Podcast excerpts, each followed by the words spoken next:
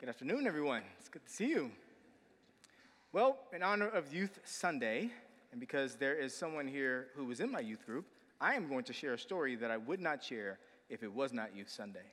It's about a time that I got into a fight and I lost. So I was in my 20s. I was just looking for something to do, like a hobby or whatever. I was bored. So I found this martial arts studio called Aikido, and it caught my attention. So, if you're not familiar with Aikido, it is a martial art that is basically built on neutralizing the attack of your enemy. You redirect their motion, their momentum, you come to a peaceful resolution. That's the whole point nonviolence. Great. So, I walk into the first class. I meet Sensei Moore. I've got my fresh kimono. I don't know what it's called. I've got the thing on. And he says, Hey, would you like to come up and demonstrate what we'll be doing today? I was like, Okay. So I get up there and he stands in a fighting position and he starts to circle me. And he says, Come on, come on, we're gonna fight. Don't worry, I know it's your first day, I'll take it easy. I said, Okay, no problem. And if you consider getting punched in the face within the first three seconds of fighting, fighting, he and I fought. I looked at him and he said, I'm so sorry. I thought you were ready. I said, Nope, was not ready for that. Then he said, Would you like to sit down? Now, I wanted, I wanted to say yes, but when he punched me, I heard a sound that if you hear the sound, you have to redeem yourself. It's everyone in the dojo go, ooh, and then the Snickers. So I said, No, no, no, let's do it again. So I learned a lesson. I watched Sensei Moore very carefully. I tracked all of his motions. I moved with him, and he punched me in the face again. and then he said, Why are you letting me hit you in the face? And I said, Excuse me, I'm not letting you hit me in the face. He says, Okay. I mean, do you want to go again? I know I should have said no. The Apostle Paul would tell me I should not do the thing that I should not do. I really shouldn't do this, but I went ahead and I did it. I said, Let's go. Now, the way I prepared this time was more of a mental game. I focused on every fight I had with my brother, my big brother, every martial arts movie I ever seen Jet Li, Bruce Lee, Kung Fu Panda, everybody was on the mat. I only had one goal. I did not want to get hit in the face. Anything else could happen, I didn't care. And so we started. We move around. He looks at me. I look at him. And then he did not hit me in the face. He kicked me in my stomach. and I fell on the ground. At this point, Sensei Moore has my attention. He has everyone's attention because that was a brutal move for a non violent sport. And I'm wondering maybe this is the wrong hobby. And so he explained something to me, and I have never forgotten this. He explained that when I went with him when he moved to the left, and then when he moved to the center to attack, and I came with him, I engaged him when and where he wanted me to engage him. He said, That's not the thing that you're supposed to do.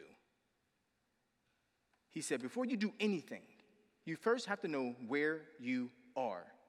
And then he looks at the class and in a very like deep mojo, like dojo voice, he goes, Whose dojo is this? And they're like, Your dojo sensei. And they're like, And whose mat is this? He's like, Your mat sensei. Whose equipment is this? They're like, equipment. I'm like, Okay, I get it. he says, You need to know where you are standing before you plant your back foot. If you're in my dojo, on my mat, with my equipment, meeting me where I want to meet you, when I want to meet you, you will lose every time unless I decide you should win. If you're standing in the wrong place, you must get to the right place. And then I thought, this is the best Groupon ever. More on that in a minute. We'll revisit that story. We're looking at a story called Esther. It was one of the last stories to be placed in the Old Testament. And it was placed because 10 years after all of these events ended, letters went from where Esther was, from Esther and Mordecai, to a group called the Sanhedrin. And they worked very hard to convince her not to do it, not to put it in. And she worked even harder to tell them that they should. And the reason she said they should is because people need to know. And they said, We know. People will know. We don't want them to know because they don't like us and they're going to hate us even more. And she wrote a letter back that said, I don't think you understand. Our enemies know what happened. You are confused. They know what our God can do. Our people don't know. They have to know. And the question they needed to know was this Can God's people fail in faithfulness to God so much that his purpose fails? Can we block God's purposes? Is that possible? One, it is not all on you. As you look at the story of Esther with me today, find all the ways that it is not all on the people in the story. God is the foundation of this story. We are under his mighty hand. But the second thing that you should look for in this story is how is God working through his people? It's not all on you, but it does work through you. There are opportunities, there are times, there are moments, choices that have to be made where people intentionally become the vessels for God's purpose. So let's look at the first one. It's not all on you. We are never not in God's dojo. So this is a very tricky doctrine. If God wins out every time, his will beats our will every time, the question is well, what about human will? We can't fully understand how God's will prevails through all of the ways that we are unruly and all the things that we do. We don't quite understand it. But time and time again, the Bible's clear God is in control. And therefore, things are never out of control. Well, not totally. Esther is an illustration that's the most realistic to our lives today that I have read. And if you've not read this entire book, I encourage you to do so.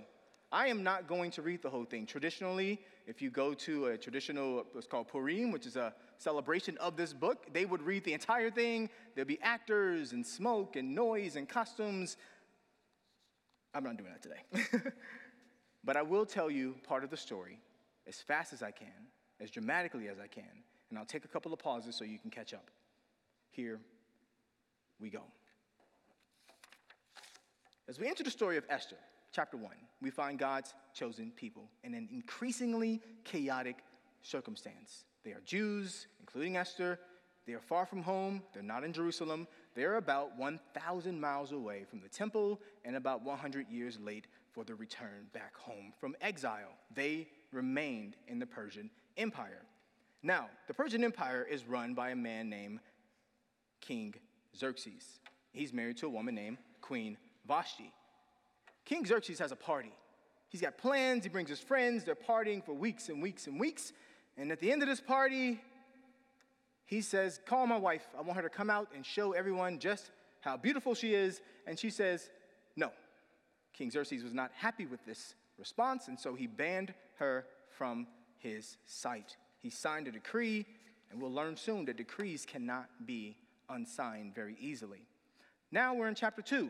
Xerxes doesn't have a bride, he doesn't have a queen, so he has to find one. And so what does he do? Of course, he calls everyone in all the 127 provinces, send me every single beautiful virgin that you have, and we're going to pick someone. And so we enter Esther. Esther is an orphan. She's young. She has a cousin named Mordecai who is taking, out, taking care of her since her parents died. And she finds herself among all of these people in this strange situation. And of about 25 million people, Esther finds herself in the final running. And so, for 12 months, Esther goes into the palace. She is given perfume and maids and special foods, all these things to prepare for one moment with the king. And finally, her moment comes, and she was impressive. He loved her, he liked her, and immediately he made her queen instead of Vashti. Now, outside of this castle is her cousin who is concerned. They don't have cell phones back then. He's not sure what's going on. So he's outside the gate. He's walking. Sometimes he gets in. He hears things. He listens. He communicates with her. He cares. He's there every day. One day he's there and he hears something that he was not supposed to hear a plot to kill the king.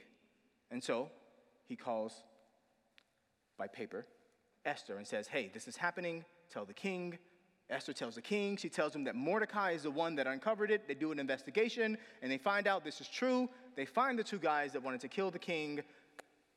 The plot is foiled. Yay, done. Take a break for a minute. Because nothing happens for six years. That's it. Esther's there. Mordecai's still walking outside that castle for six years. And then, time jump. We meet Haman, Haman, whatever you want to say. Usually people boo at this point. Thank you. So, somehow this man is promoted to be the king's highest ranking official. And Haman relishes flaunting power to the point that he commands everyone to bow down to him. Well, Mordecai refuses to bow. And so the guards go to Mordecai and they say, Why won't you bow? And Mordecai answers, I'm a Jew. So, confused, they go to Haman and they say, Mordecai won't bow. He said it's because he's a Jew. And then something happens. Haman could not handle this information. He went to the king. He warned the king that there's a very odd set of people scattered about the kingdom who didn't follow the same customs and the same ways, and they were a threat.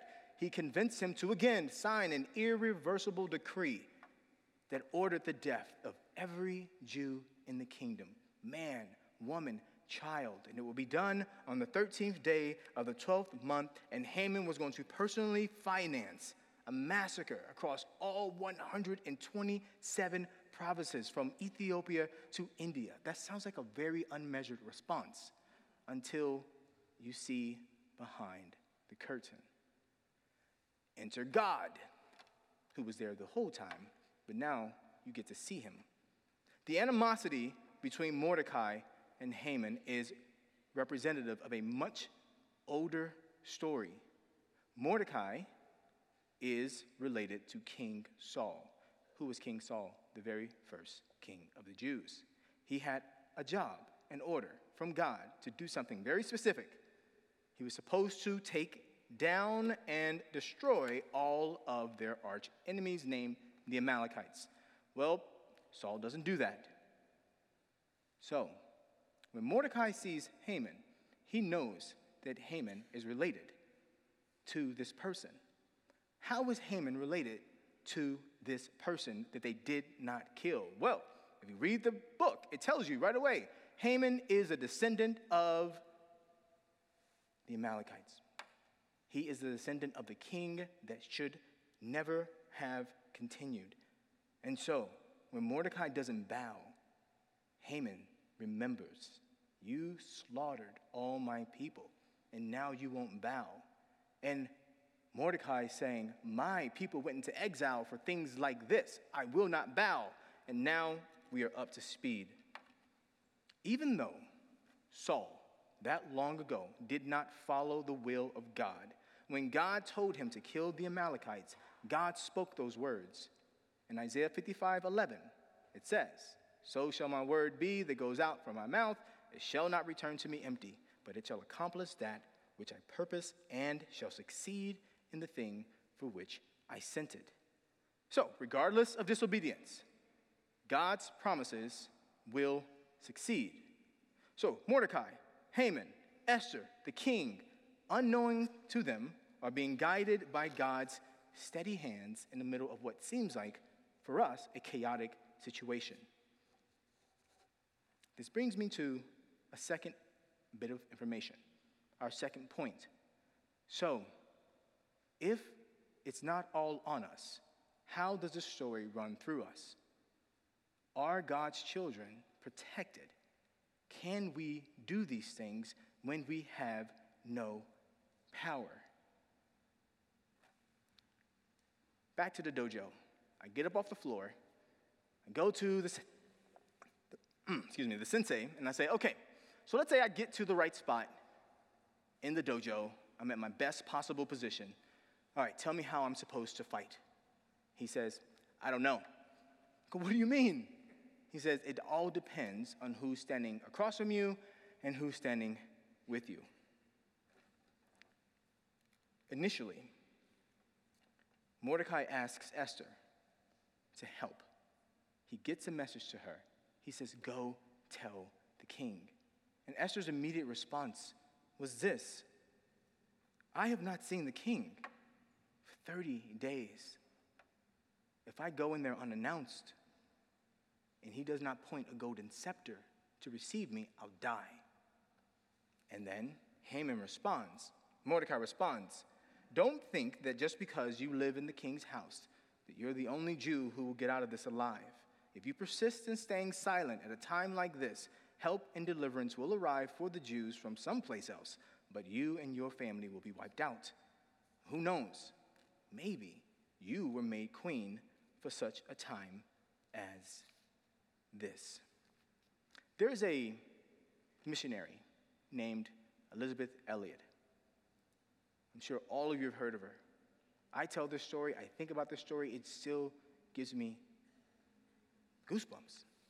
She finds out that her husband has died while on mission to reach an unreached tribe.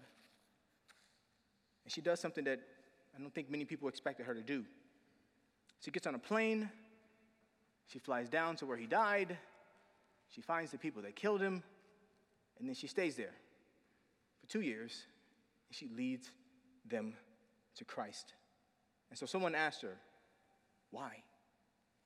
She said, This job has been given to me to do.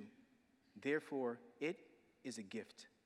Therefore, it is a privilege. Therefore, it is an offering I make to God. Therefore, it is to be done gladly if it is to be done for Him. Here, not somewhere else. Here, I may learn God's way. In this job, not in some other, God looks for faithfulness. One of the qualities that the king liked about Esther, other than her beauty, was that she had good sense. And Esther knew that this situation did not look logically like it would end well for the people of God. She had to ask a question to herself and answer it. Do God's purposes depend ultimately on faith and power in the hands of his people? Or does it depend on the faithfulness of God and his power in his own hands? And what happens when the people of God would like to be faithful, like Esther is about to do, but they have no power? Esther's story brings both of these questions right there faithfulness and powerlessness of God's people. There's a lack of any one of these means that God's plans are done. So she says to Mordecai, I will go to the king, though it is against the law, and if I perish, I perish.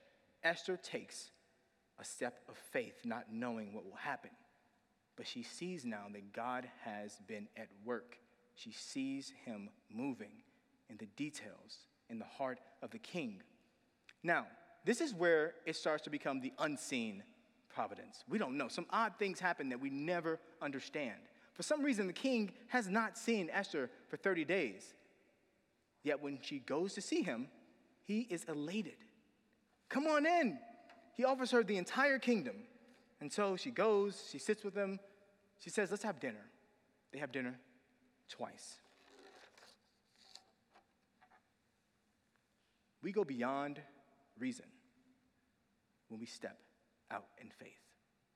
You can philosophize all day long about what it means to be in the presence of God, but Esther sat in that palace for six years. Mordecai told her not to tell anyone that she was a Jew. That means she ate things she probably didn't want to eat. She did things she probably didn't want to do. And I don't know that she heard the name of God as she knows God the entire time. She stepped out on faith into the I don't know why. And then something happens to Mordecai, not Mordecai, Xerxes, after the second dinner. We don't know what, but for some reason he can't sleep. And then another thread that you've probably forgotten about gets pulled. He calls his people and says, I can't sleep, read something to me. They grab the Chronicles. And in the Chronicles, they read about a man named Mordecai. Mordecai saves the king. He was like, oh, yeah, six years ago, that happened. I'm paraphrasing. He says, What did I do for Mordecai? They said, Nothing. That's an odd thing for a king. Usually, they are very quick to love on their people who do good for them. And so immediately he turns and he corrects that wrong. And he corrects it on the night before the massacre is to occur. And on the day that he's supposed to die, Mordecai is now riding on top of the king's horse. He's being praised, Haman is moving him, and then the story has come to an end. I don't have time to do the rest of the story. Read it, it's amazing. There's a party that's about to happen. Read about the party. But I want to stop for a minute and look at something that Esther did. It was very unique. She orchestrated and coordinated all the pieces of the things that she could do to make this story work. And the rest of it, she left in God's hands. I went to a conference a while back, and there was this guy, and he kept saying in every session, God's will, God's bill. And I thought, that is the oddest, like, simplest thing I've ever heard. So I talked to this man, and after I spoke to him for about 20 minutes, I understood.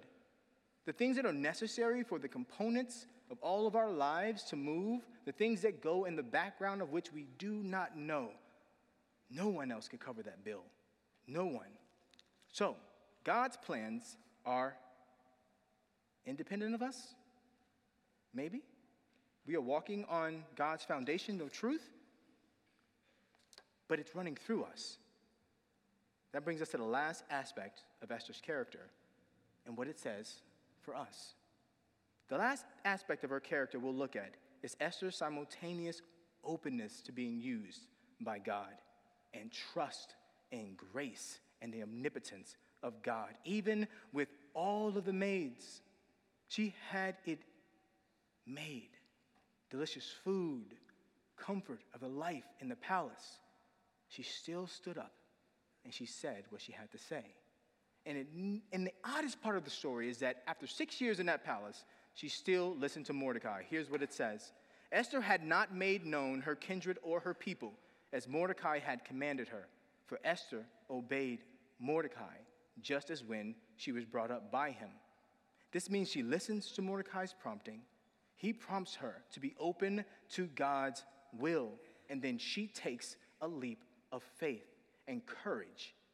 Courage is gained from fasting, from praying with her people, from mounting together in lamentation. A plan is formulated and it is executed without fear. Esther is a witness to all of us. Everyone who hears her story, her testimony builds our trust in God, which in turn fuels our faith in God. And it's supposed to be a story that when we encounter moments in our life where there's a second to choose, we're likely to choose to be the vessel of God. But this is a true story because what you see in this is humanity on display. Esther was not perfect. She was very likely in the middle of doing things she should not do from a Jewish custom. She should not drink food she should not eat, things that were against the law, but she was human and she was open and she responded in faith ultimately to facilitate a huge piece of God's story and another example of his protection and provision for his people. But she was also prudent. She didn't just go. Sometimes we feel this desire that when God says jump, we're like, how high? And we just go. Sometimes we stop. And there are moments where it is now or never. But the reality is, sometimes it takes us a minute. Whether it's due to second guessing, whether we're not really sure if that was a bad slice of pizza, is God really saying that? Should I go see a doctor? So we talk to people, we talk to our friends, we discern. And then, when it's time, we act. And the last thing we see her do, and Mordecai, is they go to community they take it to the people of God. When Mordecai realizes that he was in trouble, that his actions had just sunk that entire nation, he gathered his people together. He lamented, he cried, he wailed, and they did it together. Even in our biggest mistakes, all the decisions that you think you've made that are in conflict with God's will, we can learn these two things from Mordecai. God's plan prevailed anyway, and he sought out rather than pulled away from the community when he messed up. You really should finish the story because we spend a lot of time in our lives thinking about all the ways and all the notions of what we can do to mess things up, to mess up God's plans. And all of us will experience at different points. I experience it at different points. I have imposter syndrome at different point, points. But the question seems to come when you're a teenager and when you're in your 20s very, very fast. It's rapid. You have lots of decisions to make and you don't want to mess them up. So you find yourself trying to figure these things out. Later in life, you might find yourself making a U turn after you've gone in one direction the whole time. And you wonder, oh my goodness, is this the thing that I should do? What career should I aim for? Should I have gone to a different college? What college should I attend? Is what I'm doing right now going to mess up my future? And maybe I really should get rid of that social media account. Who should I date? Should I date? What is God telling me to do? Should I spend all of my social capital to be comfortable, or should I help protect my classmate with this social capital? Am I missing his call? Am I going to mess up God's plan that He has for me that will make it so that I don't have the best life that He wants? To answer our original question, and we won't understand how or why, the answer is no. If God wants it to happen, it will happen. His purposes cannot fail. Our failing to live in faithfulness to God cannot thwart his plans. But listen to what Mordecai says to Esther. He said, Deliverance for the Jews will come from somewhere else, but do not think that our house will not be destroyed. There's a lot of things we can do as we look at our lives and to help one another to stay in line with God's purposes so that we can be in His hands. We can be on our feet, standing on His foundation, as we just sang in that beautiful song. One, connect with believers. When you go to college, high schoolers, find your people.